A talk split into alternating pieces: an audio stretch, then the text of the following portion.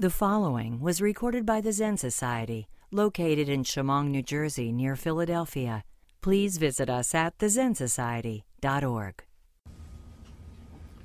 We take this seat this evening not for ourselves alone, but for all the many beings, that we and all the many beings may be free of sorrow and suffering, and the causes of sorrow and suffering that all beings everywhere may be in peace and live in safety, that all beings may be content and free of all forms of injustice and discrimination, war and genocide.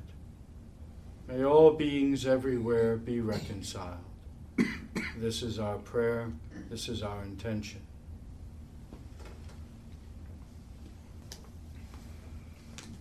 The art of peace begins with you. Work on yourself and your appointed task. Everyone has a spirit that can be refined, a body that can be trained in some manner, a suitable path to follow. You and I are here for no other purpose than to realize your inner divinity and manifest your inner enlightenment. Foster peace in your own life and then apply the art to all that you encounter. The practice of peace must begin by calming the spirit and returning to the source cleansing the body and spirit by removing all malice, selfishness, and desire. And finally, but not least of all, be ever grateful for the gifts received from the universe, your family, nature, and your fellow human beings. It is important to see that the main point of any spiritual practice is to step out of the bureaucracy of ego, the bureaucracy of me, myself, and I. This means stepping out of ego's constant desire for more, better, and different, for a higher, more spiritual, more transcendental version of knowledge, religion, virtue, judgment, comfort, or whatever it is that the particular ego is seeking. Whenever we approach living our lives from a dualistic notion, such as, what about me? or I want more from my relationship, or more out of life, then automatically we separate ourselves from the reality of who and what we are, and suffering or mental anguish and dissatisfaction compounds. Hello. Good evening. so last month we talked at great length and began our discussion on the topic of love without the stuff. And most of our discussion last month was centered around loving oneself and the importance of being a friend to oneself, the importance of, as Shakespeare put it, to thine own self being true. And that was one hand, one hand of loving without stuff, the kind of love that transforms, heals, renews, and sustains not only relationships, but life as we know it. And this month we're going to talk about the other hand. And the reason why we're going to talk about the other hand is that there's always two hands. And the other reason we're going to talk about the other hand, as I often enjoy teaching it, is that it's stupid to go through life half assed no matter what cheek you're left with. And so tonight we are going to talk about that half of two hands, and we use the metaphor of hands because relationships, as you very well must know it, is work.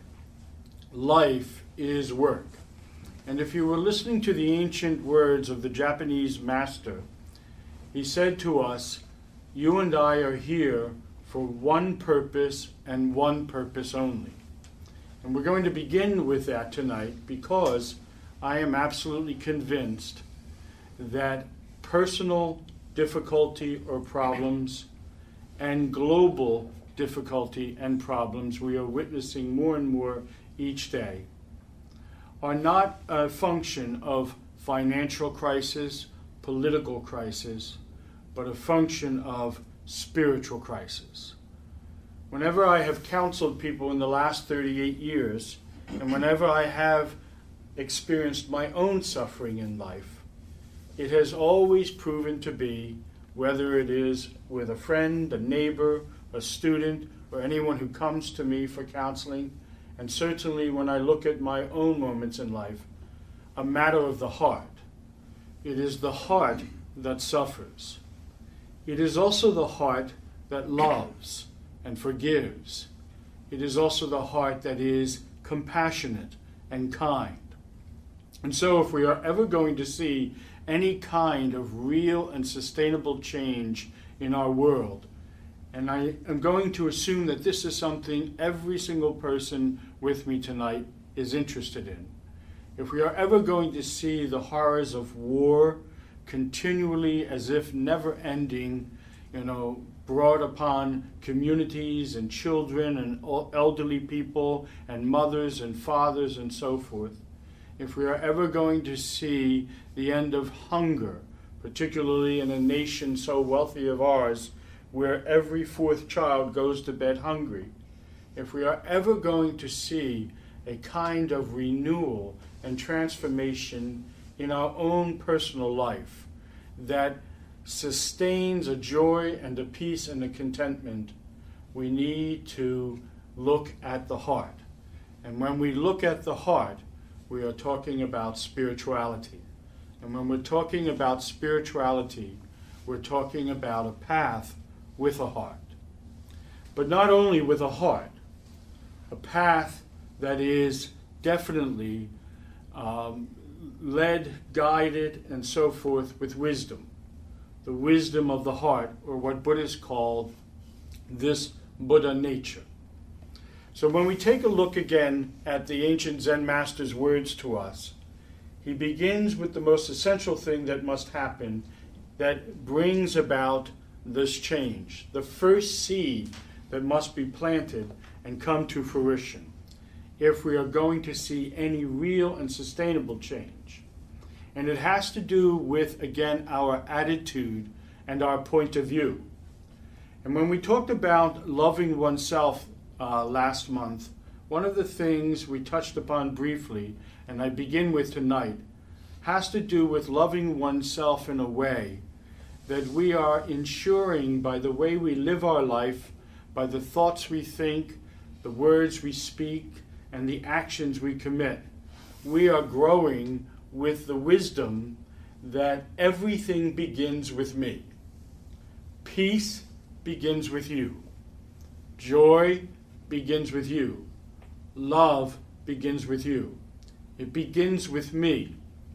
And one of the problems about a fear oriented culture that is constantly pointing us towards more, towards better and different, is the illusion that comes about around the same time we all, myself included, forget who we truly are and begin to live a life taking on numerous personas, most of which sustain and support a consciousness of fear. And it is this notion that what we need, what we want, that the solutions to life, whether they be personal or global, exist outside of me, exist apart from me. Let's elect the right president. Let's elect the right representative.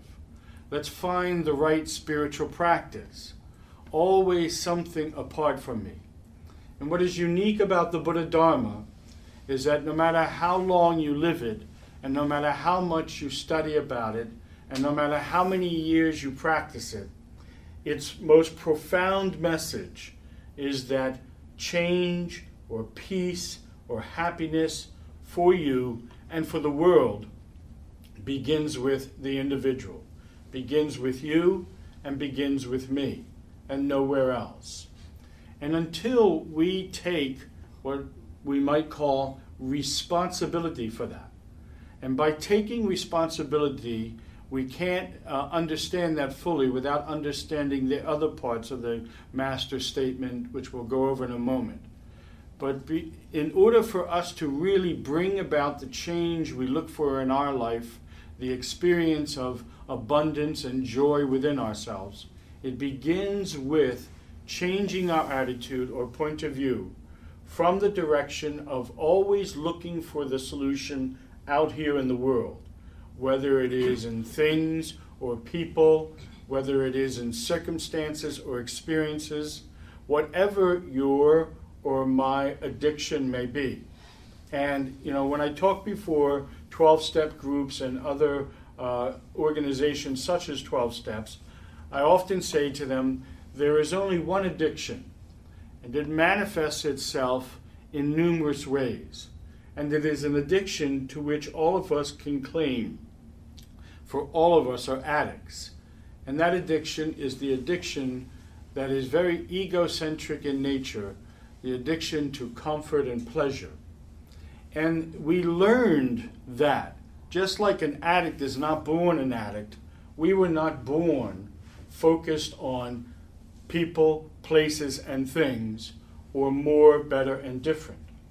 As I said a moment ago, the the, if you will, the, the blindness, uh, the forgetfulness, the amnesia, whatever metaphor works for you, begins around the same time we forget what we knew without any doubt at birth.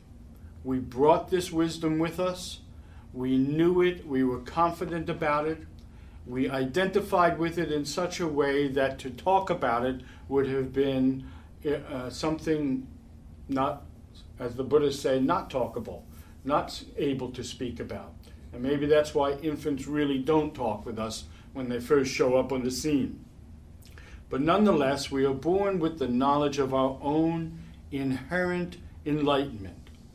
Fundamental to all Buddhist teaching is that this practice, this spiritual path, is not about becoming more by becoming a Buddha it is not about becoming better by becoming a Buddha. And it is not about becoming anybody different than who you truly are by becoming a Buddha, because you are already a Buddha. You were born with this enlightenment and with this wisdom. And we know that for a period of time, different schools of therapy and spiritualities measure it differently. Some say for four years, some say for six years, some say longer or shorter. It doesn't really matter. But somewhere along the path, we forget it. Some experience in our life may trigger that. Some um, person in our life may trigger that. But most definitely, we forget it. And at that moment, we enter into what the Buddha called this kind of delusional dream. We enter into this kind of slumber in life. And at that moment, we begin to believe that our purpose, and again, remembering the words of the Master, we begin to believe our purpose is about becoming more, becoming better, and certainly becoming different. And that consciousness is the source of suffering, is where all suffering comes from and all suffering returns to. And if we never change that, if we never change our attitude and our point of view about the true source of both our suffering and our joy, if we never take responsibility for that which we all commonly seek and desire, and that is the freedom to be ourselves at the level of full self expression, to love and to be loved, that will never happen. It will never happen for the individual, and it will never happen for the world. The Master says to us, Work on yourself and your appointed task. And this self that he talks about has to do with the uh, topic this evening. It has to do with that part of our consciousness that we often refer to as ego. That part of our consciousness that again continually convinces us that just this is not enough. Just this cannot provide. Just this has no value. This consciousness that continually convinces us that if I'm going to be happy, I need to be something more, something better, or different. And if our relationship is going to be happy, you need to be something more, better, and different. And so we begin with two paradigm shifts. We begin with the shift from looking outward for the answers we all desire in our life. And that is not just one big moment, but every moment. For example, whenever I find myself suffering, whether it's stress or worry or what have you, there is a practice that we will talk about tonight that brings me back to the source, brings me back to the center, brings me back to the self.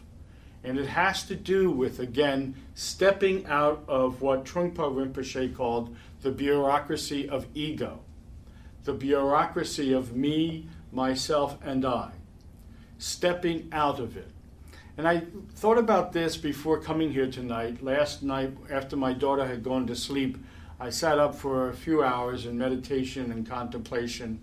And I, cont- I, I thought about, you know, the moments when I am most happy, most content, most joyful. And for me, at least, I can say honestly, they are almost exclusively those moments when my attention is on other, when my attention is one filled with gratitude for other. And one of the other byproducts of this delusional slumber we find ourselves in at one point in life has to do with again and again and again always putting our attention somewhere else than where we are. And that is why in Zen the focus of practice is this zazen or mindfulness meditation. Mindfulness meditation is an ancient technique designed to keep us where we are, designed to keep us where everything we are looking for exists. And so, I, again, a moment ago, as I said, when I really reflect about the moments I am most happy, it is those moments when I am focused on what I have and not what I don't have. And when you do the work of Zen training, Dogen Zenji said, Zen is first the study of the self. So when you begin to study the self, you will notice, and you can do this real simply by just recalling conversations. Most conversations that you may have in the course of the day are always about what we don't have always about what the world isn't, always about, you know, this other than what's so for us. And so, one of the practices towards achieving this level of love without the stuff, and it has to do with the practice of engaging life skillfully and with wisdom, has to do with not only shifting the paradigm from believing that our source for happiness and joy exists apart from us to within us. But it has to do with, again, shifting where we are always paying attention, bringing it back from attention on what's not so to attention on what's so.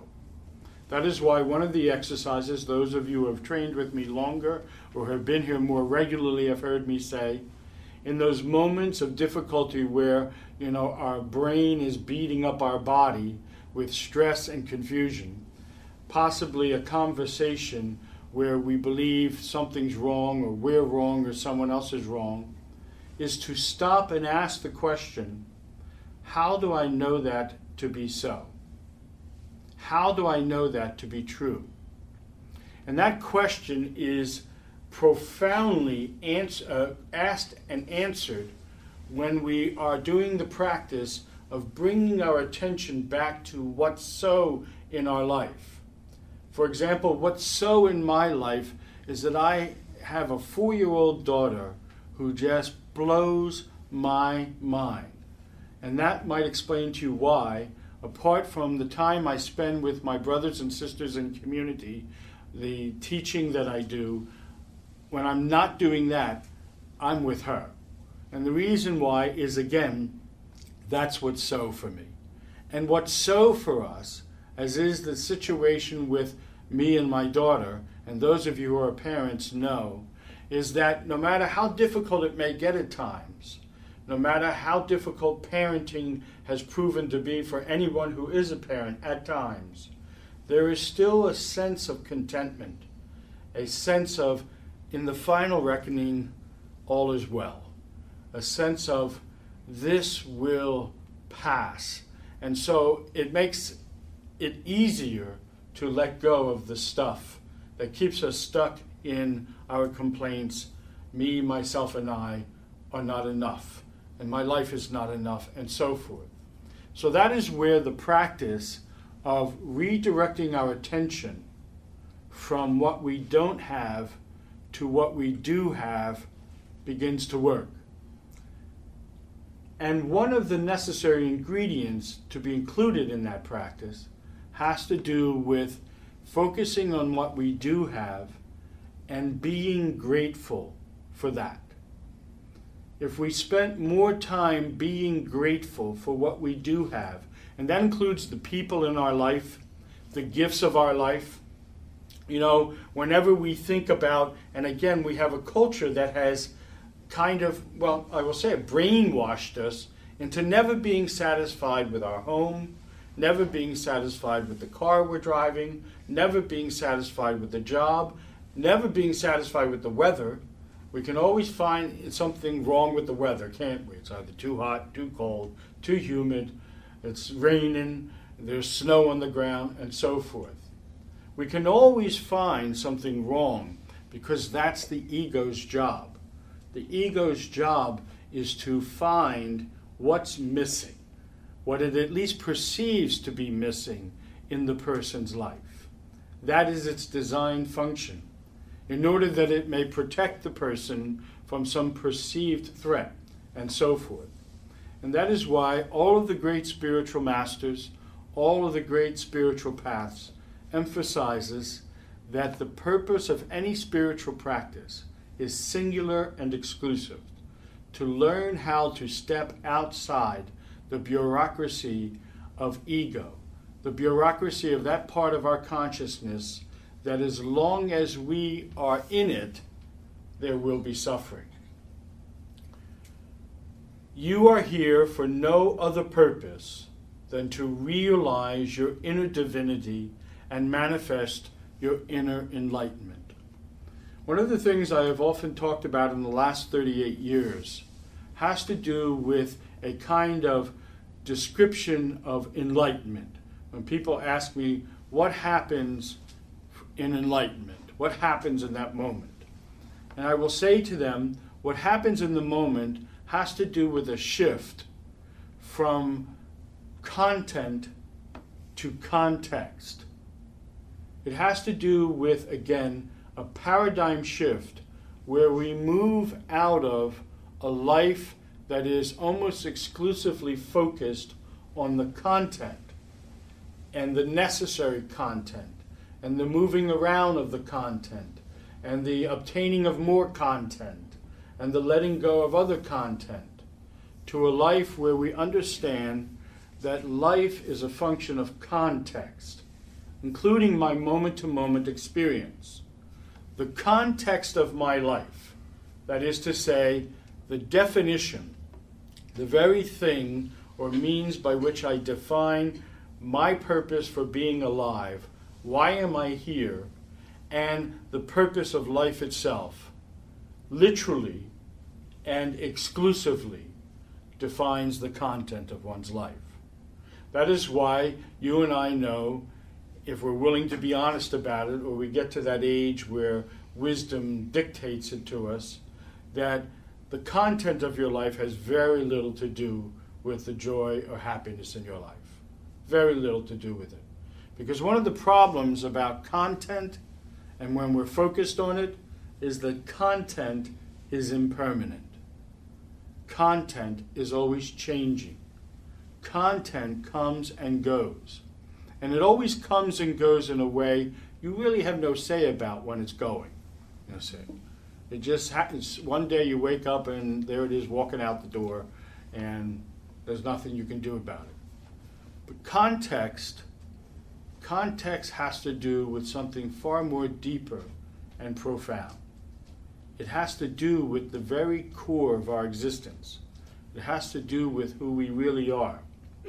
And if you've been listening so far, when you and I first showed up on the planet, when we were born, that who we are came into the world content, came into the world peaceful, came into the world with a special kind of joy that was so special that when others collected around you and came to visit you, it made them joyful. It made them happy. And as I often talk about it, and you didn't do anything. You just kind of laid there and hung out. And people were just so happy to be with you. And then some one day you forget all of that and you go to work to keeping people happy. And how stupid is that? You see. So enlightenment can be compared to again what I call this paradigm shift where we discover the context in life and this is also, we can talk about the Buddha's discussion on skillfulness here. He would ask you, let me ask you this.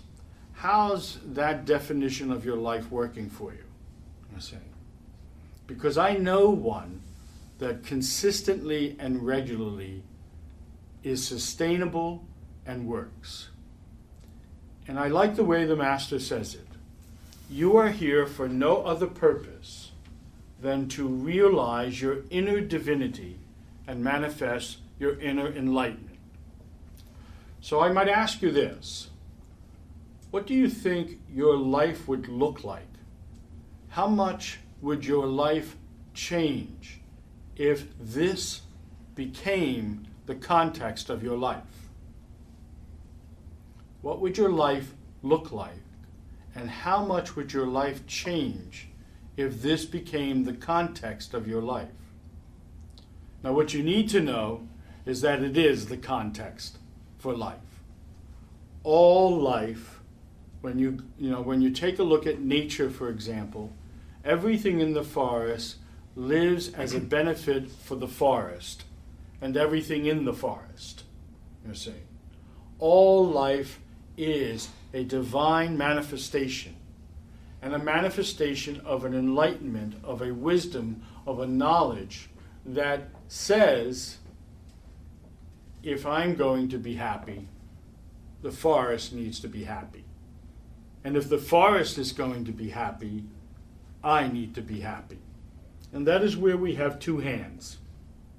We need to work on ourselves, as the Master says, and by working on our own happiness, by working on our own joy and our own peace, we benefit the forest. But we cannot see the forest as the source of that happiness, because what will we do? We'll destroy the forest. And just as we are seeing on this planet today, as we continue to see the forest as something we need to use for our benefit exclusively, we are killing ourselves. You know, it's often often I say to people, if every single human being were to suddenly disappear off the planet tomorrow, life would thrive, renew, and go on. But if those resources that nature provides us, which the Japanese call the great benefactor, those resources that nature provides us were to all disappear, you and I would die in a matter of time. We could not survive. So, His Holiness the Dalai Lama might say, So, how important really are you? say, think about that. But the truth of the matter is, is that we are important. And that's part of the problem. Someone once said, It is not our darkness or our inadequacies we fear, it is our magnificence and the power. It is our light that we fear, you're saying. Because once you discover that you are light, that you are necessary, that you are a force of nature, you can't just lay around anymore. You say, no more TV. And that's a problem for some people. You are here for no other purpose than to realize your inner divinity and manifest your inner enlightenment.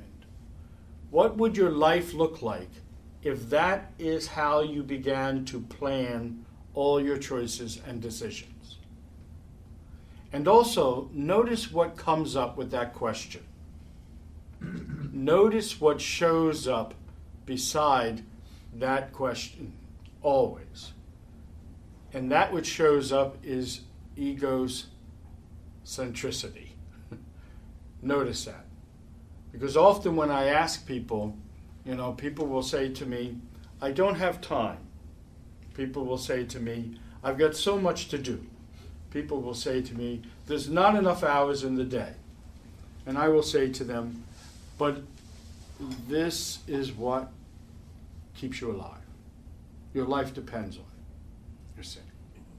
Your life depends on it. So one of the first thing that comes up, probably, if you're willing to be honest with yourself, whether you're willing to be honest with me or not, when we ask the question, what if suddenly my life became about the realization of my inner divinity and the manifestation of my inner enlightenment? What comes up for most people is a sense of fear.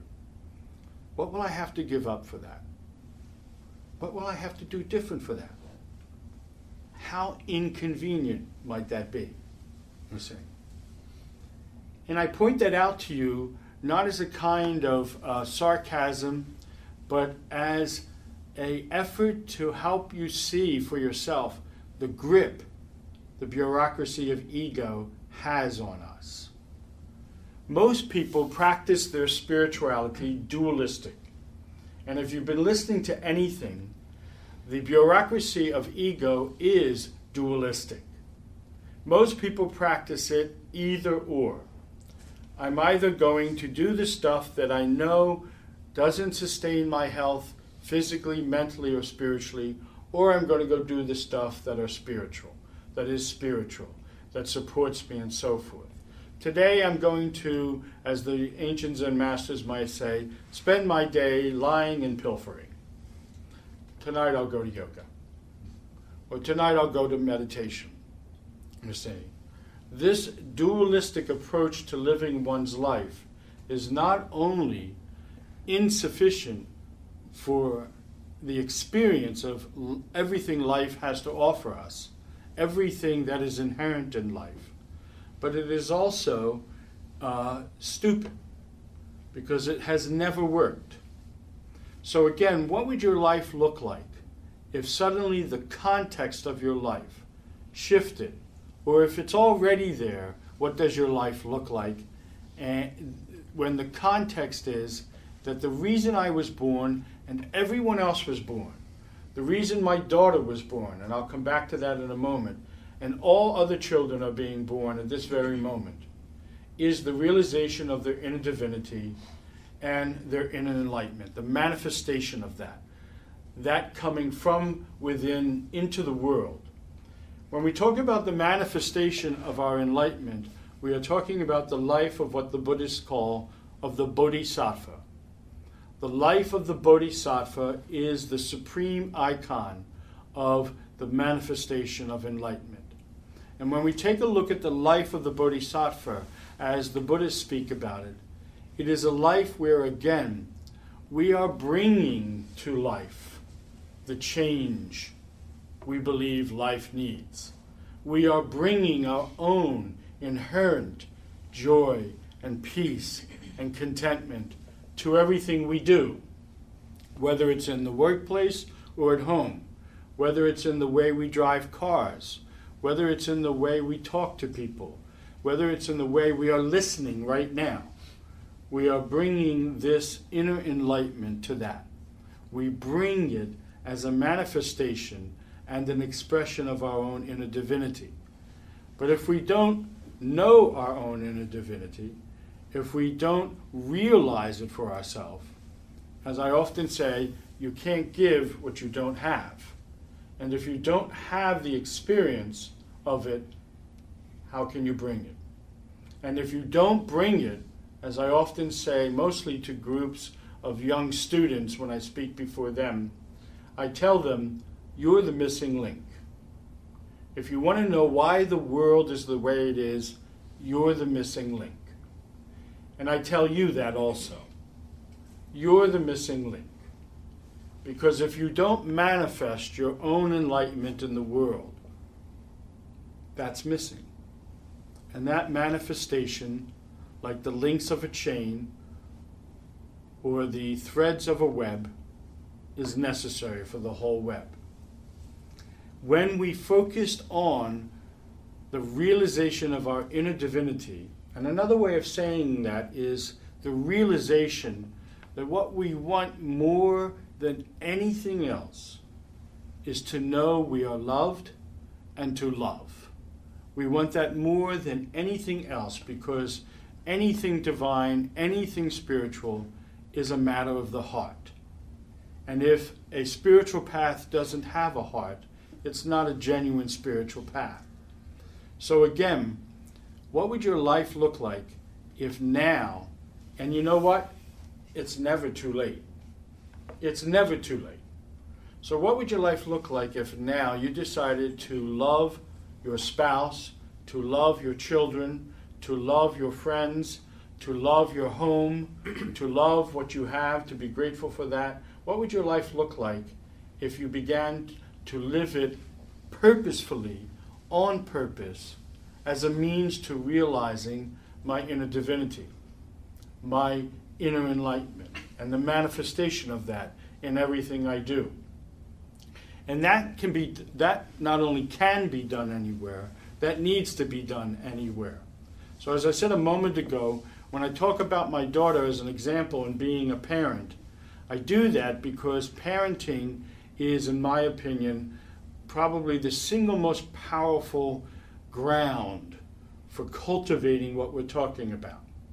By that I mean, when you take a look at Webster Buddha's definition to parent, it's not what most of us have come to understand parenting is about. It's certainly not what our Western culture considers parenting to be when you take a look at the real definition, you know, the fact, not the philosophy, the real definition, the fact to parent, it says to parent is to bring forth. To parent is to bring forth. To parent a child is to create the ground for that child to realize his or her inner divinity and manifest his or her inner enlightenment. Now, most of us in this room, I know I did, missed out on parents like that. You'll see. Most people will tell you they missed out on a parenting experience like that from their own parents. But that's not a good enough excuse. But I would prefer to use the word parenting as Webster defines it with living. That the role of everything we do, whether it is in our personal relationship with our spouses or our children, our relationships with our neighbors and friends or the community, our relationship with fellow workers in the workplace, our employer and other employees. Whether it is with any, wherever we are, whatever it is we're doing, our role is to parent. Our role, my role, is to live my life in such a way that I am bringing forth not only from me, but from others by my own words and my own actions, their inner divinity and the manifestation of their own enlightenment. It's kind of like I'm giving everyone permission to be who they truly are. I'm giving everyone an okayness to say, I love you, without any concern about If you go to our new website, there's a quote on, on the part, uh, the link that's What is Zen, that I wrote up myself. So I took the koan, What is the sound? Have you heard the sound of one hand clapping? And we, uh, re uh, translated it this way Have you heard the sound of your own laughter before you became concerned about what others would think? I know that my daughter laughs in a way that makes me laugh. Just her laughter makes me laugh. Not the reason why she's laughing, but just her laughter. So if I don't get the joke that she gets, all I need to do is look at her and I laugh. You see. So have you heard the sound of your own laughter before you, be con- before you became concerned about what others think about the way you're laughing? Have you heard the sound of your own voice before you began to be concerned about what others think about what you're saying and what you believe and what your opinion is and what your position is. Any authentic spiritual path is about stepping out of the paradigm of ego that keeps us stuck in a fear oriented consciousness, that keeps us constantly, uh, if you will, perpetuating a fear oriented culture. Pema Chodron talks about it in this way, what I just said. She says that when you ask, why is there war, you need to begin with you. Whether you understand it or not, peace begins with me and war begins with me. That if I want to end the war in the world, I need to end the war in here, you're saying. So everything begins and ends in here.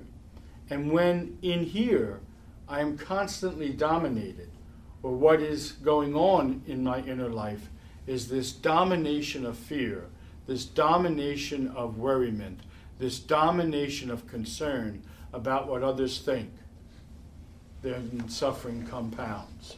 So today I took Katie to the park, and the park was filled, packed, okay? and Katie wanted to play a game that we play at home. And it's a kind of game that's kind of like when Katie wants me to come to her tea party dressed up in a tutu and, and a shawl, you see. So in the park, I had to play this game where everybody had to hear me ask questions because when you meet my daughter, which you got to meet my daughter, when you meet my kid, she directs everything. She has the script already ready for you. So she will tell you, Daddy, when I ask you this, you say, it's kind of like that. So there's no work involved. You just show up, and she's got it already handled from beginning to end. And so the script today was we were going to play, play the game that she calls sailing doggies, sailing puppies. And I say to her, no, it's selling puppies. She says, we're going to play sailing puppies. Okay. So we play this game, sailing puppies, in the park that's crowded with people and it just so happened, and karma is wonderful, that where we were, the fathers were with their kids. And most of them were boys. They wanted to be men. And there I was playing a game. Uh, hello, how are you? Uh, do you have a doggie? And Katie would go, Yes, I have two doggies. Which one would you like? And this went back and forth, back and forth. And lo and behold, even the Zen master I could hear my ego saying, Do you realize how foolish you must look to others? and then I heard me say, And if that matters, you will miss out. What do you think won? You see? And this is what spiritual practice is about. When the Buddha was asked, What is Buddhism? by a very philosophical, learned man one day he, who complained that everything he's read and heard was just too complicated for him to understand and invited the Buddha to say it in a simple term. The Buddha said, I will say it in a simple term, and you will not understand it. So here it goes. When you find what works, do that. When you find what doesn't work, don't do that. That's Buddhism you're saying. So when we talk about the shift of the paradigm needed to start the work of any authentic spiritual practice, which is stepping out of the bureaucracy of an egocentric point of view that literally defines for us our choices. See, we like to think we're free, but in reality, we're not. When you really look at it, we never make a free choice. We make a choice almost exclusively defined for us by the context of our life. And if you've been listening so far, and if you've been listening to me at all over the years, you need to know by now that most people's context for their life is not their context. It was given to them, it was defined for them. When uh, I sit down and talk to people about my own history, you know, they ask me about how does a young Catholic boy come to Buddhism and so forth. And then they go back to the beginning, and I say to them, Well, you need to know that when I was born, and you read this in my book, I wasn't born to my parents. You see, to my parents, I wasn't born. What was born was the, you know, from my father's point of view, who was a successful businessman, created his own financial empire, and I was the firstborn son. So guess what I was? The heir to the empire. The kid that will take over when I'm gone. You see. So I tell people I was born in a truck you see. And I came out driving a truck, you see, and that's who I was for many years until I woke up and realized that wasn't who I was. Now, to my mother, who is Sicilian and who grew up in a community with gorgeous Sicilian men and women around her, I was the next Italian stallion who would marry and give her many grandchildren, you say. Well, you need to know they have both been disappointed, if you will. So, most of us aren't even aware that the choices we make in our daily living, from moment to moment, aren't even our choices. They are usually, if not exclusively, a function of the context of our life. And most of us are operating out of a context for life that either was given to us by our parents, who gave who got it from their parents, and who got it from their parents, or was given to us by a particular religion that we believe in, or was given to us by a political position. You know, when you ask most people why they hate conservatives, they can't tell you. Or when you ask most conservatives why they hate liberals, they can't tell you. What you end up with is well, that's what conservatives are supposed to do. Conservatives are supposed to blame the liberals. And that's what liberals are supposed to do. Liberals are supposed to blame the conservatives. But when you take those two individuals, which goes on in Washington regularly if you've been following it, you know, when you take the conservative out of uh, out from in front of the camera and the liberal out from in front of the camera, they're playing golf together. You see, and they're having drinks together you see, and so forth. So again, most of us don't even realize that even our choices from day to day are a function of a bureaucracy of ego. And if we never step outside that bureaucracy, that's what we're left with. Peace begins with you. Work on yourself and your appointed task. I, wanted, I touched upon working on yourself to mean working on your attachment or stuckness in this bureaucracy. But working on your appointed task points to what mindfulness training and meditation is about, what any spiritual training is about. And it has to do with living your life in equanimity. The appointed task is whatever is at hand. It's whatever is at hand. And what the Master is saying to us here is that whatever you are doing, do it with your whole heart. Do it as if your life and the life of everyone else depends on. it. This is your appointed task at the moment. Just as any authentic student of Zen knows, hears it from the teacher over and over again, reads it in Zen books over and over again, that whatever is going on in my life at the moment is my teacher and not oppositional to my life. Therefore, I need to really be with the moment just as it is and just as it isn't. So when the Master says to us, work on your appointed task, he says to live your life outside the bureaucracy of ego. My opinion about what I got to do, my feelings about what I got to do doesn't matter. And again, if you've ever parented, you know what that's like. In parenting, my daughter doesn't care what I think about. You see, she only cares what she thinks about. You see, because what she thinks about is the only world she knows.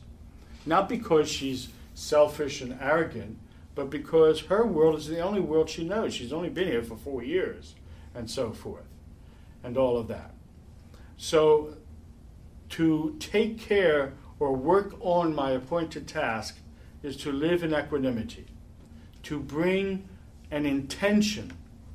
And whenever you hear me start with a prayer here and at the monastery, I always say, this is not only our prayer, but this is our intention. To bring an intention to be a benefit to either the task at hand, the person at hand, the world at hand, as it is and as it isn't. Any questions?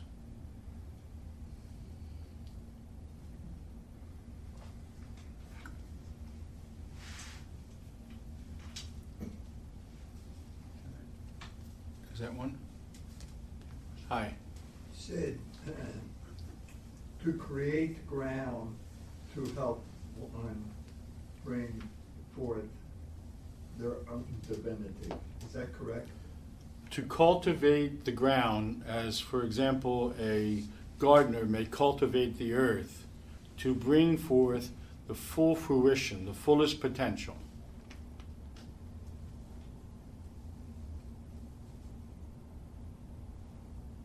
Got it? Yep. Okay, thank you. Any other questions? Hi. Hi. I haven't seen you in a while. Hello. I know, how are you? Changing. Okay. How do you, what do you mean by, um, bringing something, how do you go about that? How do you know you're doing that for, say, your child or people in your life?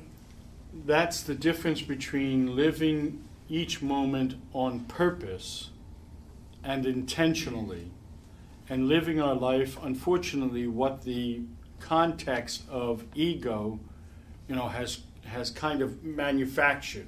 And most of us are, are living our life reactionary. Mhm. We're not responding to life. And in the word respond, we find responsibility. Okay?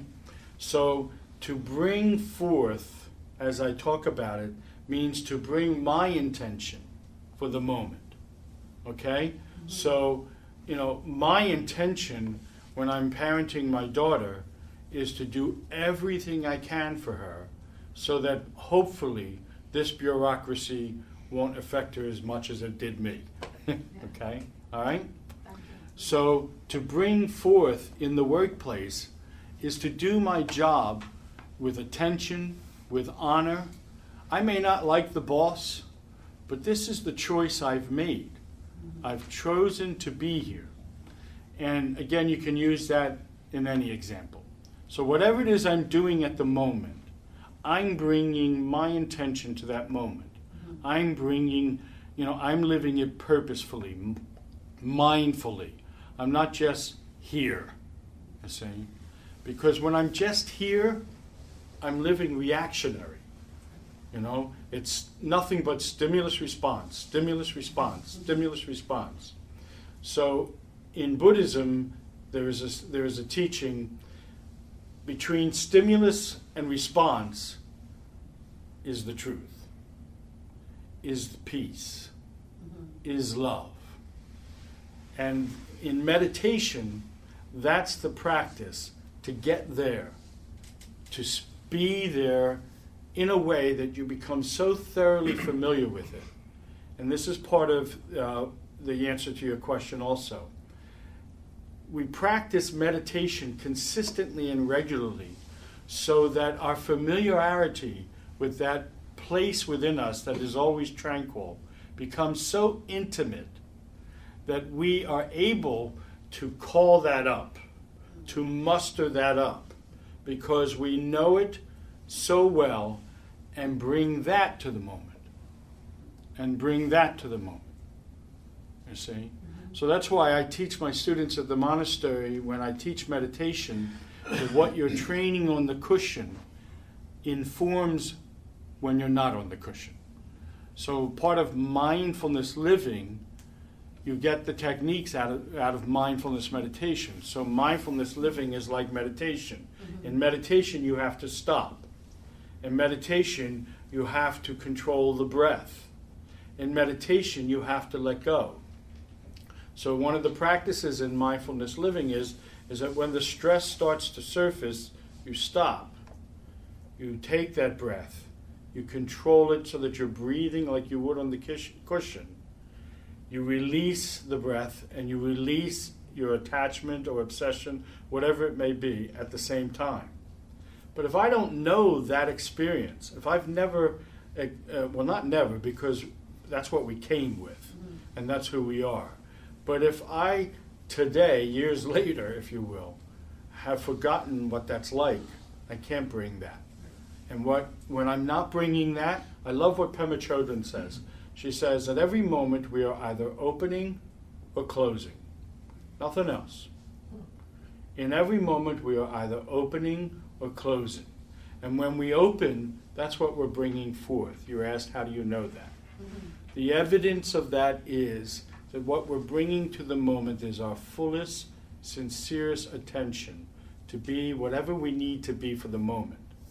So, you know, I talk about this uh, when, I, I, when I talk about something I call taking care of business Buddhism. Mm-hmm. Taking care of business Buddhism works like this when the family is at the dinner table and the child knocks over the milk, okay? Instead of screaming and yelling at the child or berating the child for how much milk costs these days and how they need to be more this and pay attention, just clean up the milk. Okay? Just clean up the milk. That's what we call taking care of business. Now, you can do that only if your intention is to bring loving kindness and compassion to every moment. If that's not your intention, ego's grip on us will always make us just react. We'll just react. Because the ignorance of ego is convinced that when the child spills the milk, it's a threat to me because I worked so hard for that milk. You see what I mean? Mm-hmm. That's ego's perception. You know what I'm saying? So that's the difference. Thank you. Thank you. Yes, Chico. Yes, taking your example of a, a boss that you don't get along with, or that, how do you know when your ego is putting itself with gratitude into rationalization mode instead of making a change that perhaps you need to make. How, say, say that in other words, what, what if you really should change your job, but your ego is, is using gratitude as kind of a rationalization method? Well, my rule of thumb is if you don't want to be there, leave. How do you, how do you know that, and how do you know when you don't want hijacking? Because you don't want to. You see, it's like relationships if you go through your relationship with someone where you're always thinking, what am I doing here? That's how you know. And the same is true at work.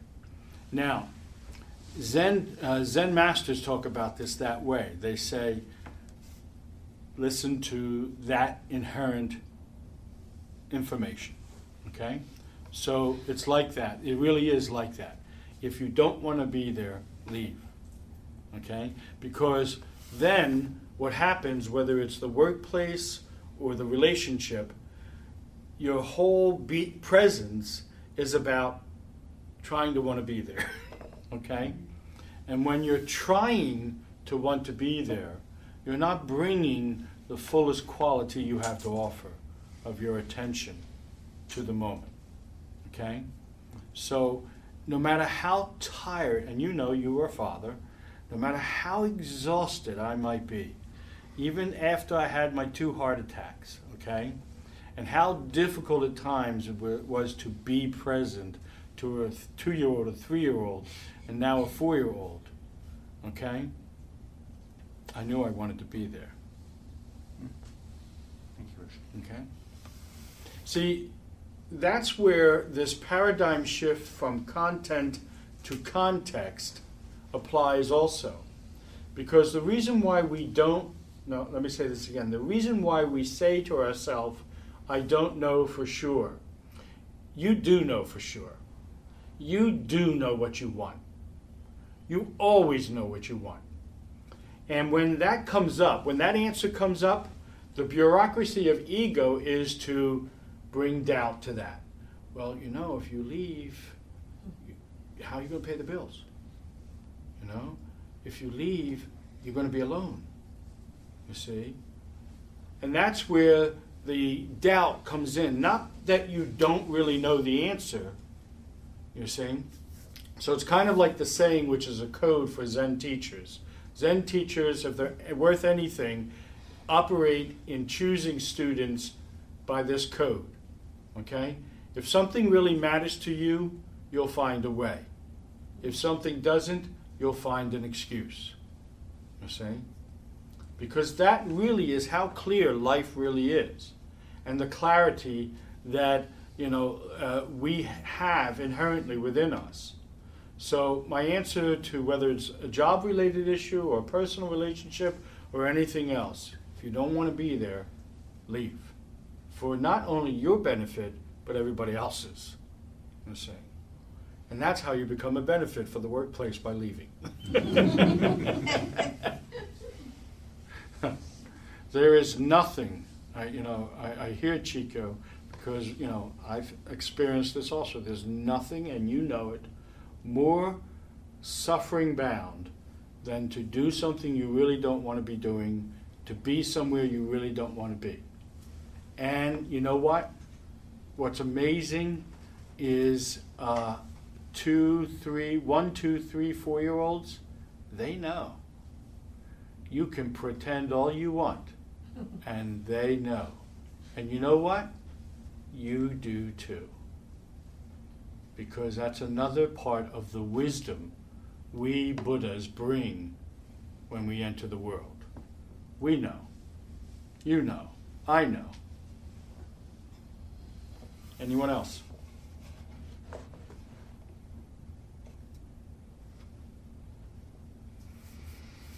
So, what is the work? What is the training? And I want to say uh, something again about that. And I say again because I've said it again and again and again. Spiritual, spirituality, whether you want to call it spiritual practice or spirituality, is training. And if you don't approach it as training, you will not get the maximum benefits out of it. It is training. To, for example, the discipline of giving my full attention requires training. It requires training. It requires, as the example I gave a moment ago, being mindfully aware of the duality of ego. The part that loves my daughter and has so much joy when I'm with her and wants to play with her, and the part that says you might look foolish and stupid to all the other guys around here. It takes training to be able to stay in the middle there. And in the middle is where you get the best out of the moment. You don't get it over here, and you don't get it over here. You get it here, you see, because that moment became for me also another learning experience. And the lesson was far much more than just that I love my daughter. The lesson was about the stuff that I need to continually work on. And one of the things about nature is this if I'm doing something, you know, Jesus says to his students, you know, how a man performs in small things is how he will perform in great things. You see?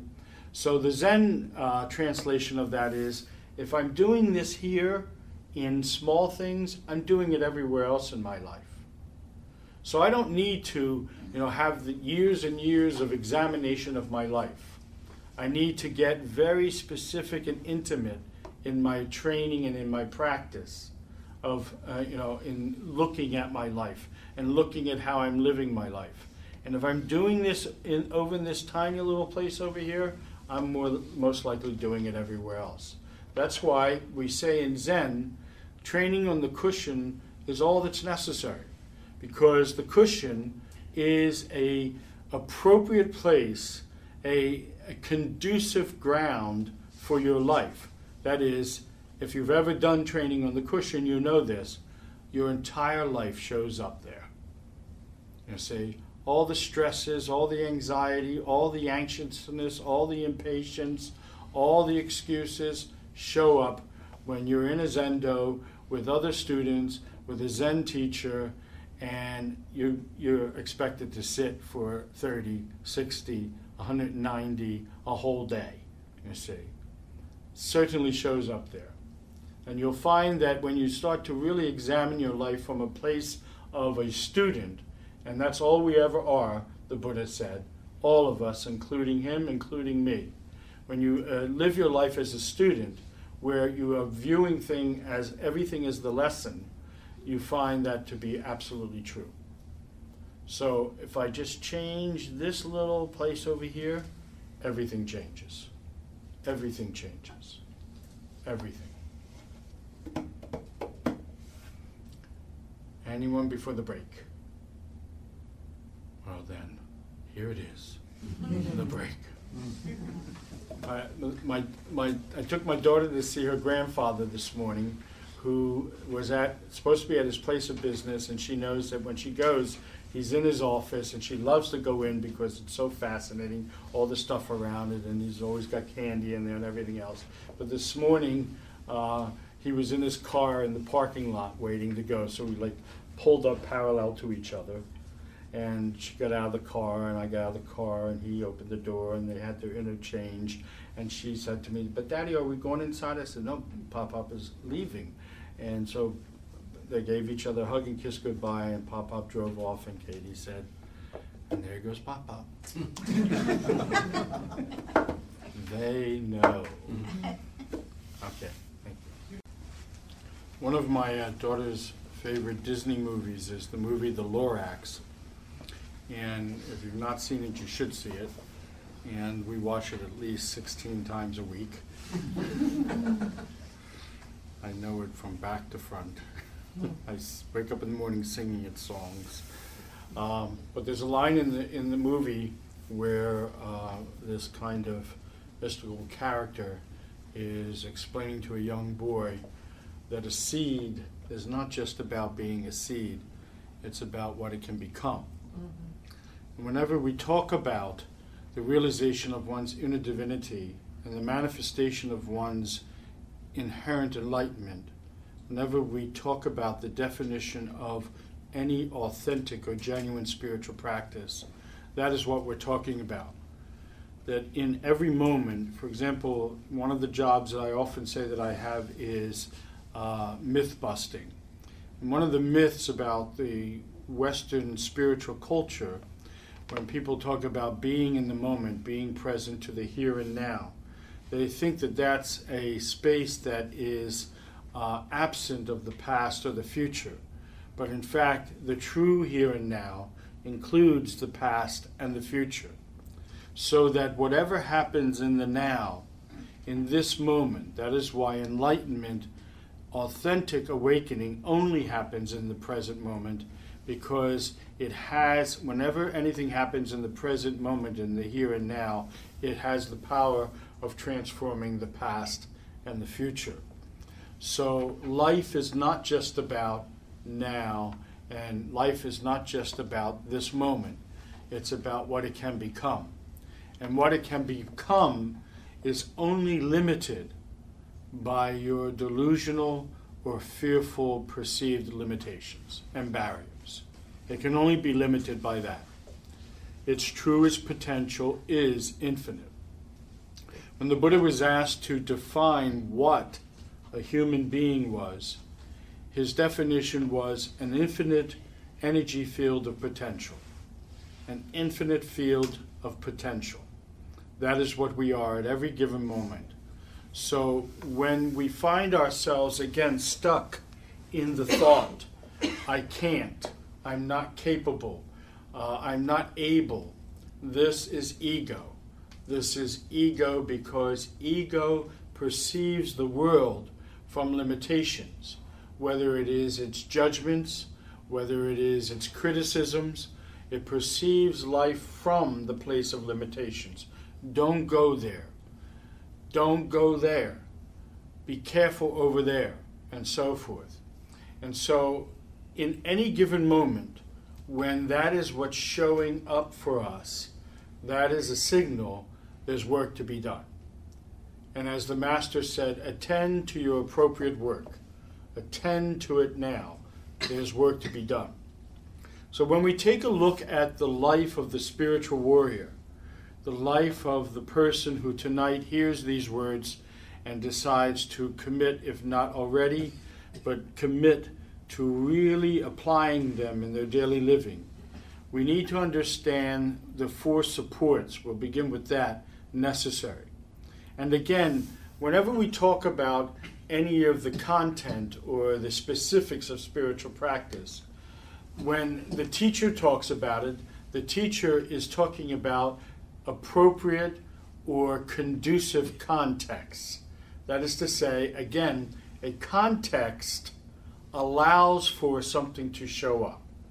A context literally determines whether or not something is going to show up or not show up, depending on the context. So, again, most of us are obsessed with the content of our life, and that feels very limited to us when we really think about it. Our relationships feel limited, they feel stuck, they feel restrained because we're always coming from the content of the relationship how he's acting, how she's saying that particular thing to me, the way he's looking at me, whether he likes me or not, or pays attention to me or not. That's all about the content. If the lover is focused on exclusively the context, a context that is about the context of love and being loved, and loving as we talk about love in Zen as that unconditional stuff, then that allows for anything to show up in the relationship and never show up as oppositional to the relationship. So that what's always at hand in the relationship is not only what we are now, but the potential of what we can become if we open ourselves to it. So, when we talk about the four supports, as I'm going to define them here this evening, each of them is a context. It has to do with a per, the way I view life and what is necessary. And in Zen or any authentic spiritual practice, the role of a context is dual, both supporting each other. It is intended to challenge, and by challenge I mean provoke us. A authentic context in spirituality is both challenging and provocative. What I mean by that, it is always reminding us we are an infinite field of potential and it is always calling us to maximize that potential. And if you're listening, we never really fully maximize it because the moment we get to what we think is, is the maximum, there's always more because it is infinite. It is infinite. Now, why is it important to understand it that way? It's important to understand it that way because it says to us that in every given moment, any moment, no matter how difficult the moment may be, particularly again in relationships, whether they be personal or job related or any other type of relationship, at any given moment, the availability of everything we need for love and compassion to show up in that moment is always present. And the limitations we may think preventing us are our own. Are our own. And so when you look at the four supports of the practice necessary, the four supports support the practice, which we'll also talk about. So when you look at the four supports, these are the appropriate contexts for training, for training mind, for training mind and disciplining it and refining it and again challenging and provoking it to always, always be maximizing its potential. And the first has to do with courage. It has to do with creating the willingness, or more accurately, the intention to live in every moment in, with equanimity. And here's the difficult part and uncertainty. The first thing we need to recognize that is always restricting us, holding us back, and limiting us is our fear of uncertainty. We always want to know before we do something. One of my most favorite stories that I love telling over the years has to do with a student that later became a dear friend of mine and still is. And when he first called the monastery, uh, uh, the other monks answered the phone, and I was in watching a ball game, and he came, and they came in with the phone, and they said, "Roshi, you have to talk to this person. You have to talk to him. We don't want to talk to him anymore." And so I got on the phone, and he says to me, "Listen, I want to know if I come to your place and meditate, how long will it be till I get enlightened?" and my reply was, "You never." And I hung up. but he came anyway. You see. So we always want to know what's in it for me. Am I going to get what I want? Is tomorrow going to pay off? And that attitude, that point of view, that context for living will always, always restrict you. Now, I want you to understand when I talk about restriction, I don't only mean the sense of not going there, you know, the fear of if I do this, what could happen. I want you to understand how it is molecular. It is molecular. It, it, it, it is in us. Those fears are molecular. Those perceived limitations, that need to always have certainty about tomorrow, that need not only you know, creates the story that keeps us back from going where we need to go, but it also, and you need to hear this, it also predefines for us two things. One, what we are experiencing in the moment, and two, gets worse, what we are permitted to experience. What we are permitted to experience. And one of the ways of understanding that is I often tell people in search of love that your, your soulmate, your greatest lover, the one you've been looking for, has walked in front of you 400 times today. See? Has been in your company 400 times today, and whatever your perceived limitations and fears are, did not permit you to see them, and will not permit you to see them. So, fear is molecular. It is not just, you know, a thought, I'm afraid, or a, or a uh, temporary emotion of fear. It becomes molecular and it literally constructs for us not only what we will experience from moment to moment, but what we are permitted to experience. That is why I often say to people that whether it is an intimate relationship with the person you married or fell in love with, or your relationship with Zen training, or you coming here tonight, when you came through that door, the results of tonight were already determined. It has nothing to do with what I do up here. It has nothing to do with what I say up here. It has everything to do with the context of your listening. Because at every moment, ego is qualifying, testing, judging, evaluating. I don't know if this guy looks like a Zen master to me. I've heard him use the F word. he talks about sex. What's a monk talking about sex? You see? Whatever that is, we bring that listening, we bring that limited perception and willingness to receive. So we need to develop, we need, I, I don't want to say develop, we need to bring a conviction of courage to our work. We need to be living in equanimity, that is to say, whether we are afraid or not, whether we feel comfortable or not, You know, I tell my daughter, and I, I will repeat this probably a thousand times. I've started telling her now because she's so damn smart. She gets it. I say to her, I absolutely love you, but I don't always feel that way, you see. But I absolutely love you, and you can rely on that. And that's what's true for all of us. We all absolutely love the people we love, but there are moments we just can't even, we can't muster up the feeling of it, you see. But that, that moment, again, what's getting in the way of the experience of that love has to be in a, has to do with the bureaucracy of ego, which has its own exclusive agenda. You see, ego has its own exclusive agenda. So, to the degree that you, again, as Pema Chodron said, at every moment we're either opening our heart or closing it, to that degree determines really what you heard tonight and the results you get out of tonight and out of every moment.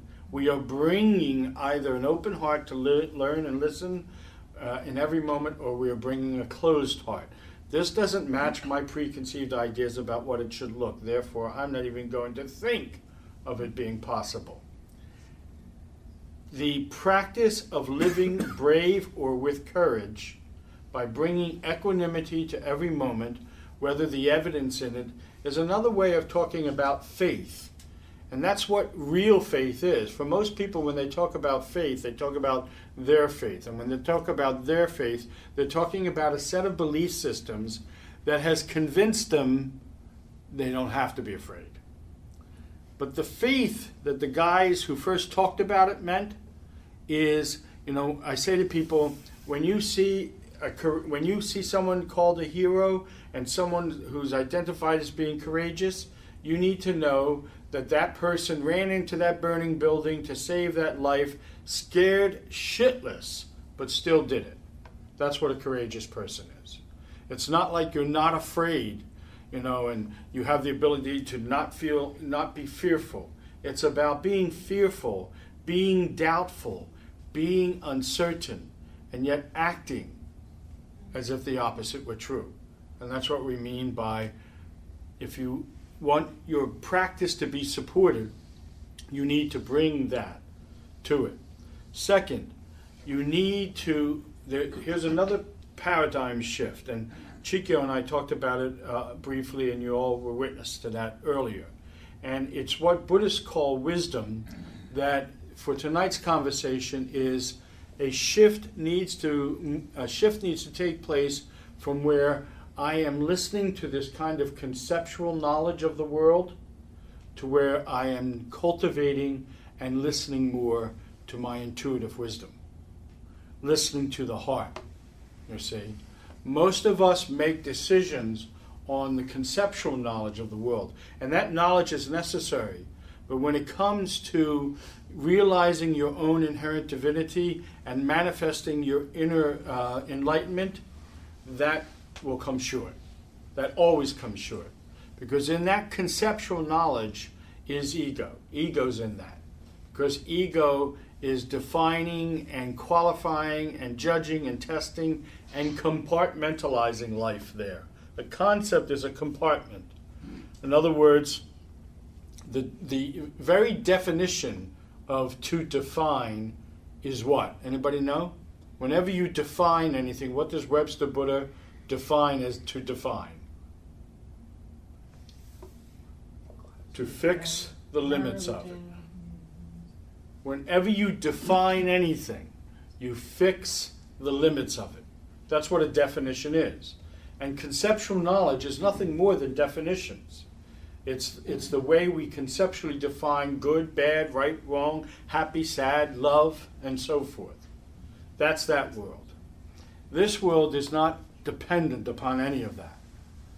So we need to, and again, if you take, take a look at the first support, courage and bravery, to live with uncertainty, intuitive knowledge is often ignored because this knowledge is saying, well, where's the evidence? Where's the proof? Where's the guarantee? Where's the safety?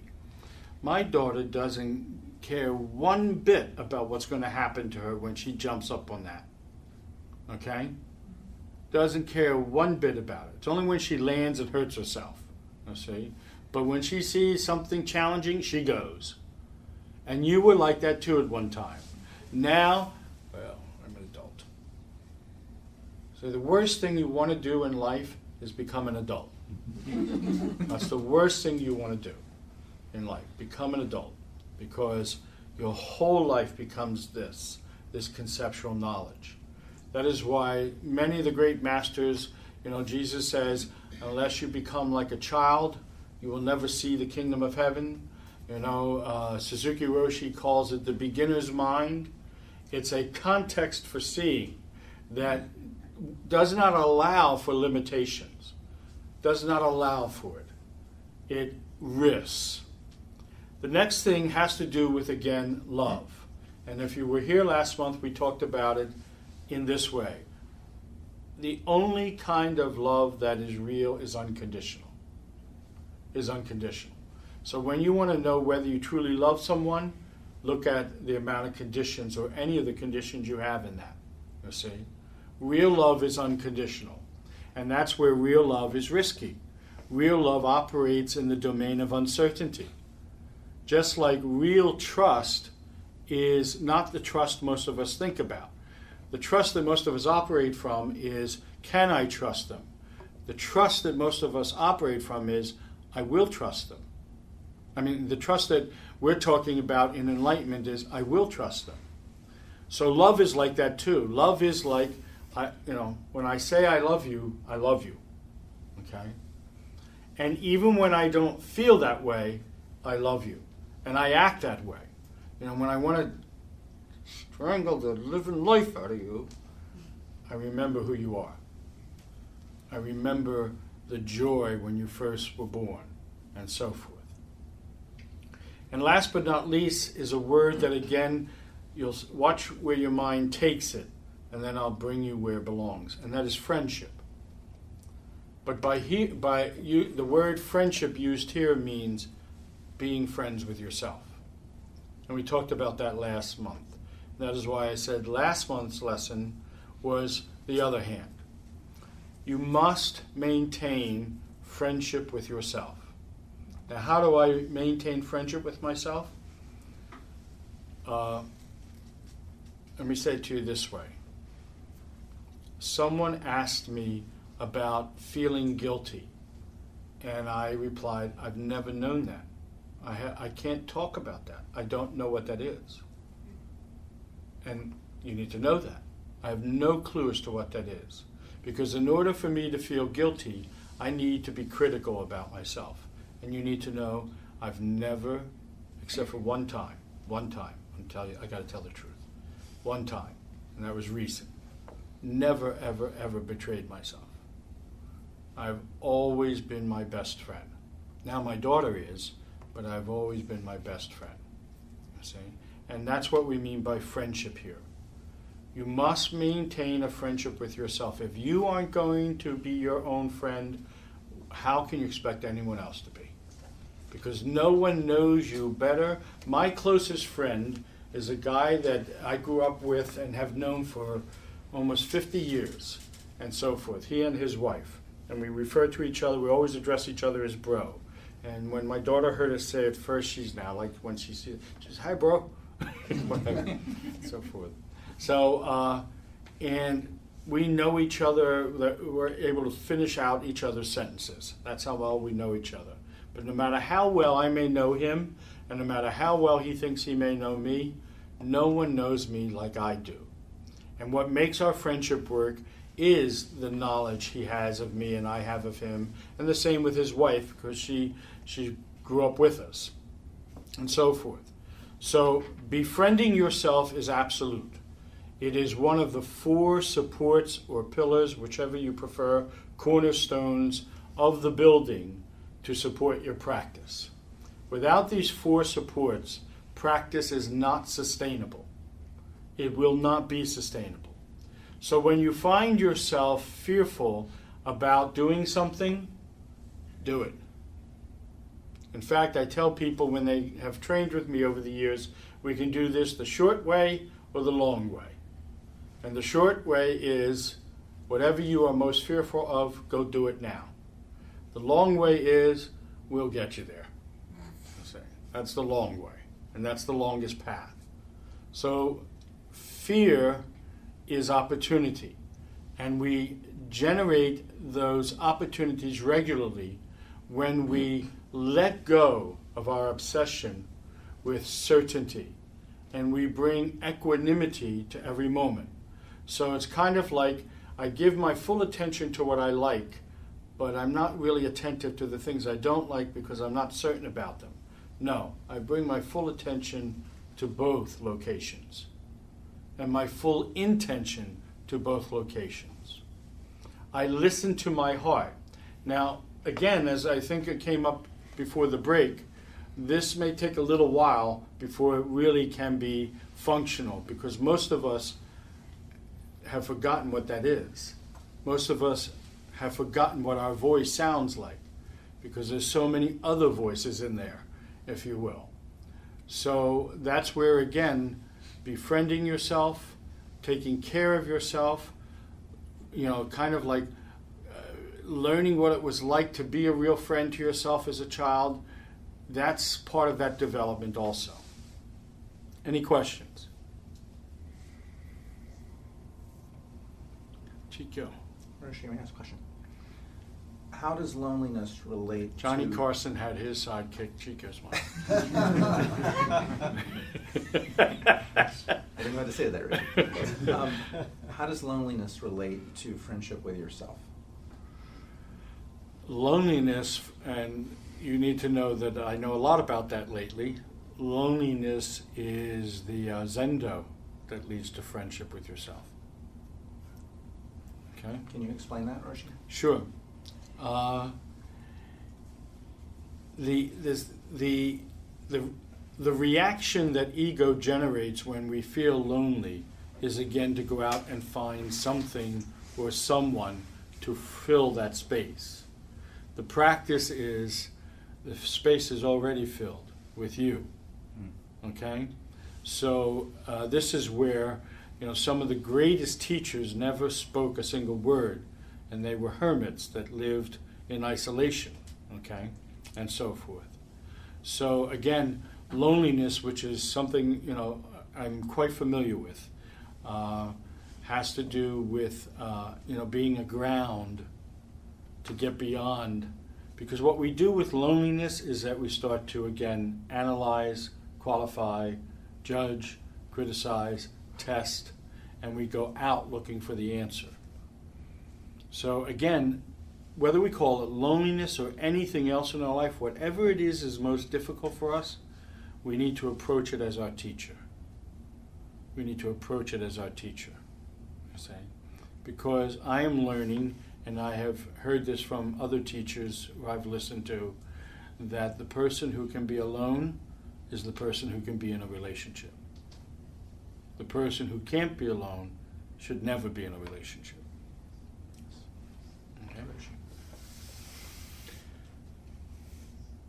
Spirituality is tough.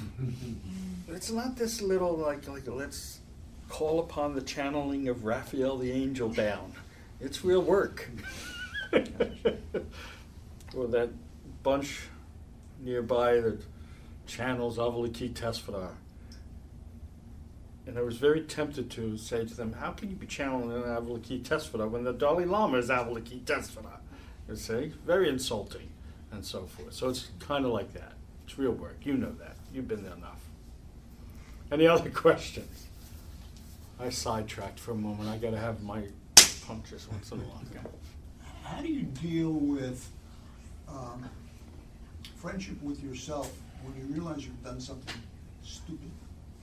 Or So it's it's I mean, yeah. you judge yourself. But that's it. That that's where that's where the question comes in, isn't it? You you can't you you know the answer to that question, and the judging, the ego, the bureaucracy of the ego prevents you from knowing that. The answer's simple. Stop criticizing yourself every time you do something stupid. You're going to do something stupid. I do a lot of stupid things. Okay? And the reason why I have fun doing them is I never criticize myself about it. Okay? So we go back to the spilled milk analogy. You do something stupid, you clean up your mess. You learn what you've done and you clean up your mess. There's no need for judgment, there's no need for criticism. And again, the judgment and the criticism isn't yours. You learned it. Someone told you that. Some, you know, when you I, I talk about many years ago, I made a trip to the South and had an opportunity, and you might be surprised that I'm saying it that way, but it was, to be in the company of KKK, of the Ku Klux Klan people. Their kids, the mothers, the fathers, the whole, you know, culture. And one of the things that profoundly jumped out at me was the only response they had for the question, why do you feel that way about black people? is my mother felt that way, my father felt that way, and that's the way. You see?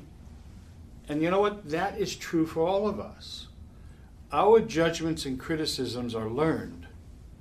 We, you know, my daughter, you know, never judged me about the way I changed her diaper. Okay? And I never judged her about pooping on me and throwing up on me. You see? So that's it. Go to the source.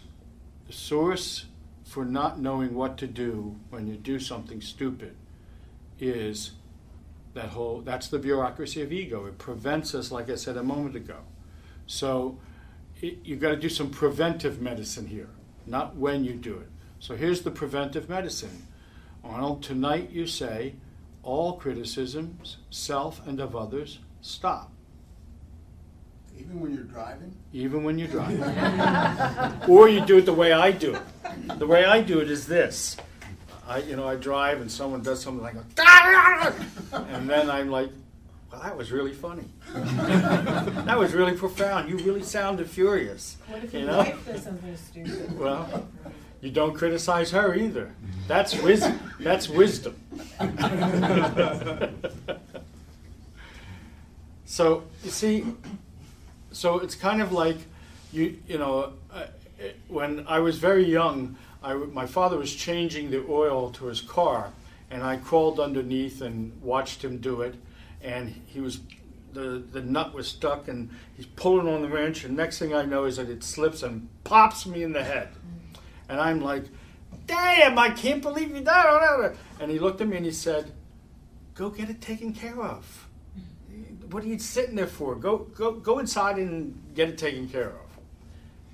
And that was my first lesson in all my opinion about that doesn't matter. I'm bleeding. okay? But that's the power of the bureaucracy of ego. You, you, you would rather bleed, you know, than give up your opinions about what just happened to you. And when we, back to Ellen's, you know, example, when we are criticizing those we love, we're bleeding the relationship, aren't we? Mm-hmm. I see? And that's what it always comes back to. What is my intention here? So if your intention is to realize your inner divinity and manifest your inner enlightenment in the world, you need to do the things that do that and support that and stop doing the things that don't. And among it, uh, clearly, the most profound is to give up, give up criti- you know, criticism and judgment about yourself and others.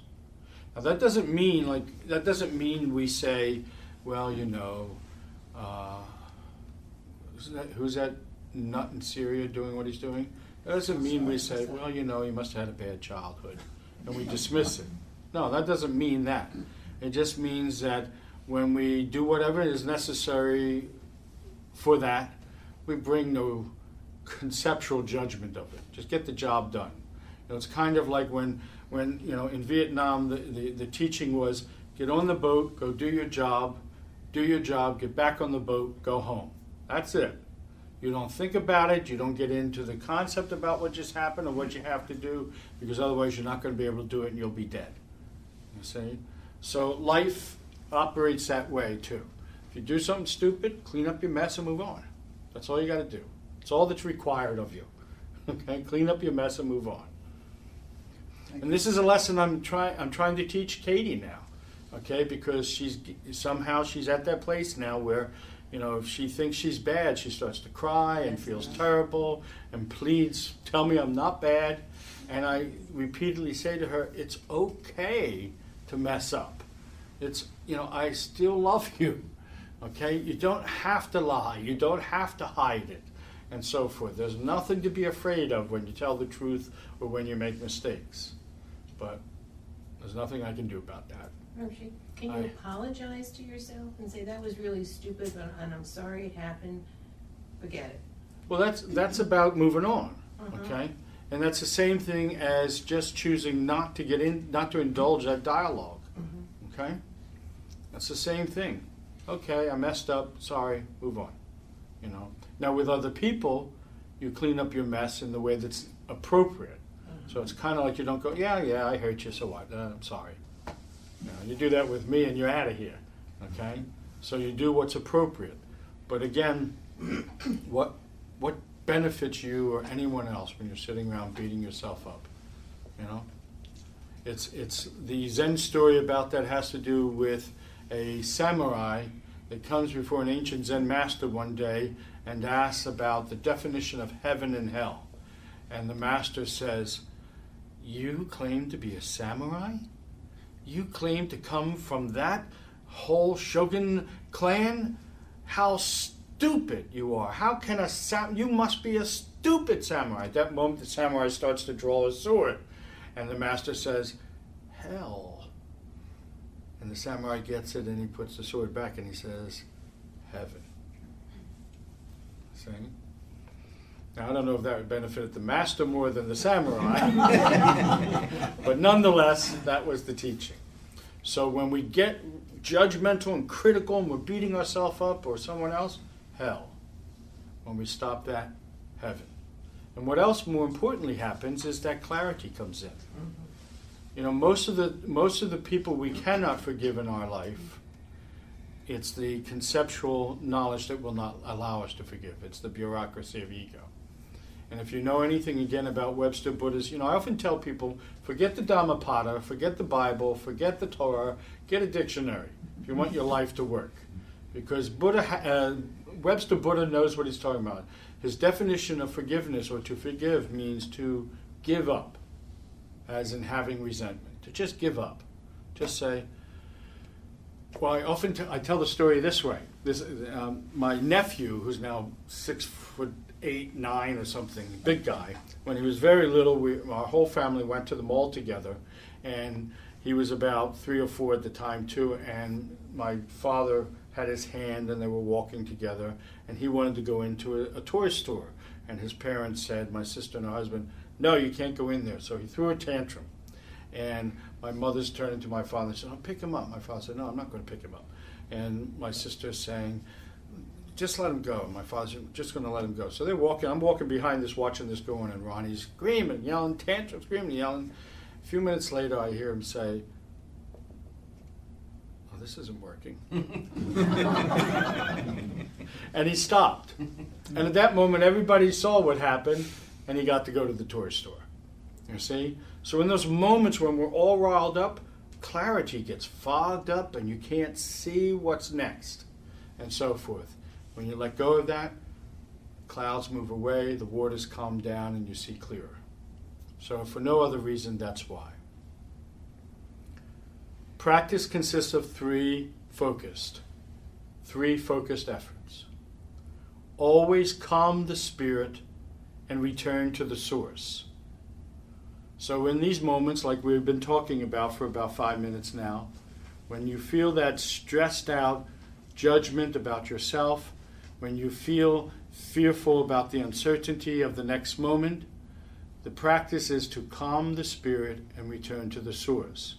Now, practically translated, that has to do with, again, living a life of mindfulness where you are able to identify the stress in your body and where it is and what its in, you know what it, what its lesson is and using the breath returning to the source so here we go back to what i said through the whole night and for many years if you have no intimate experience with you know the buddha said the mind's natural state is tranquil all the time. The only time it doesn't seem that way is when we're stirring it up and so forth. So if you don't have the experience of that peaceful existence within you, that source, that core reality of tranquility within you, if you're not visiting that regularly through you know meditation and and you know maybe communing with nature, if you're not doing that, then you're not familiar with it.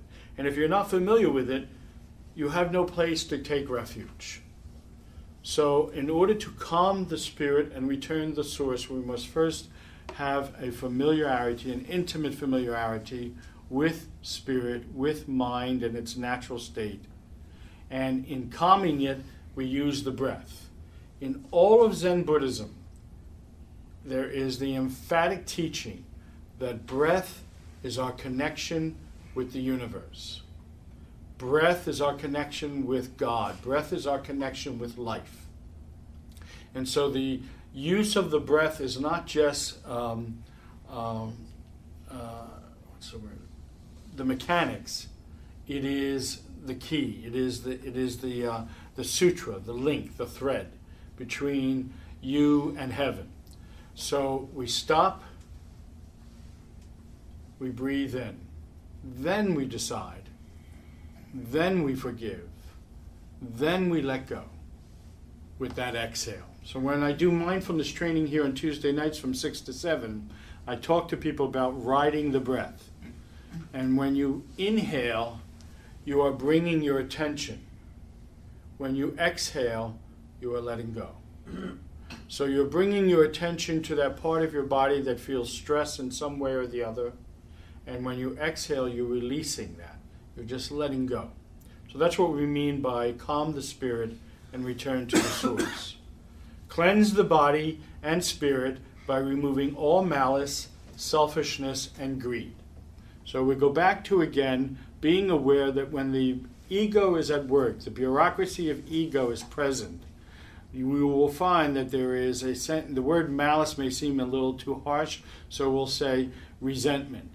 You will find that there's some kind of resentment, some kind of jealousy, some kind of you know uh, coveting going on.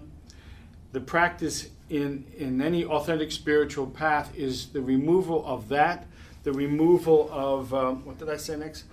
The, of selfishness again, which is the ego, the bureaucracy of ego and greed. Now, the word is desire, but desire is greed. So, most people, when you take the word greed, they say, Well, I'm not greedy. Yes, you are. When you're desiring something, that's greed. Okay, whether it's the chocolate over there or you know somebody else's wealth. That's greed. It's the same thing. It's the same thing. So cleansing the body and spirit by removing malice, selfishness, and desire. And if you know anything about cleansing the body, when you have done a really toxic cleansing of the body, desire leaves with it. Your uh, appetite for the things that made it toxic disappears with it. So, that is both a reality about cleansing the body and a metaphor about cleansing the mind. And last but not least, we talked about, at least touched upon. Be grateful for the gifts given to you by the universe or whichever you prefer, God, your family, nature, and fellow human beings, which translates gratitude every day. Focus on what you are grateful for and not ego's desire. Focus on what you have and not ego's desire. And when you see what you have, see it as it really is. You might think, back to the uh, argument between the GOP and the, and the Democratic Party. You might think I worked for that and I created that. But the truth is, matter really is, a lot of people were involved in making that possible for you. You know, it's like truckers have a saying uh, anything you have came by a truck, including that kid. You see? anything you have because if the truck didn't deliver the stuff the doctors in the hospital used, the kid may not have come, and so forth. So there is a community of people, and, and one of my most profound experiences has to do flying to Japan one time, and I got there I had been, it was an 18 hour flight, and I got there and wa- was in Tokyo and uh, got into my room and left, you know, because the sun was coming up. It was early morning, and I got outside in Tokyo and I saw them delivering the milk, delivering this, delivering that, picking up the trash, doing all this. There was this whole network of people getting the city ready for everybody else to come to the city and do what they had to do. So be grateful for everything you have. Be grateful for the people in your life. You know, one of the uh, meal sutras in Zen is we are forever grateful for your sacrifice. May we be worthy to receive you. And believe it or not, that is a sutra to the food that you're eating. The sacrifice of the, of the vegetables, the sacrifice of the people in the fields who picked it, the sacrifice of the workers who brought it to the supermarket. Mindful of all of that. If you are, if you, if you are grateful, you begin to see a world that was hidden from you before because gratitude opens your eyes to see you really aren't alone. There's a whole community supporting you. Act accordingly. And that's my story, and I'm sticking to it. Mm-hmm. And Rhonda's not here, so I can go as late as I want. But she'll, we'll just tell her we stopped at nine, because she'll charge me more. So as always, I loved being with you, and it was a pleasure and a privilege to be with you tonight. And I just want to make a few announcements before you go. If you uh, were given a flyer tonight and you thought, "Oh, I got that last month," it's revised because there were some errors, and it has to do with our annual Zen training that begins again in September. And I want to strongly encourage you to look beyond your perceived limitations and sign up and come and practice at the monastery with us. Also, we have a completely new website, and if you haven't seen it yet, go to pinewind.org or the thezensociety.org and take a look at it. I think you're going to like it. And if you don't, tough. I created it, and I don't really care. no, yes, I do. That's the truth. So uh, visit that. Come visit us. And, and you know, I as I was driving here tonight, I was thinking about the reason why we came to Cherry Hill. Whether some of you don't know it or not, is because when the economy changed, people came up with limitations to come out to Shamong because everybody thinks Shamong's at the end of the world. So I wanted to say tonight, sarcastically, I came to the world, all the way from Shamong, to be with you tonight. So it's really not that far away. Come and visit us sometime. Thank you for the privilege of being here. Go ahead.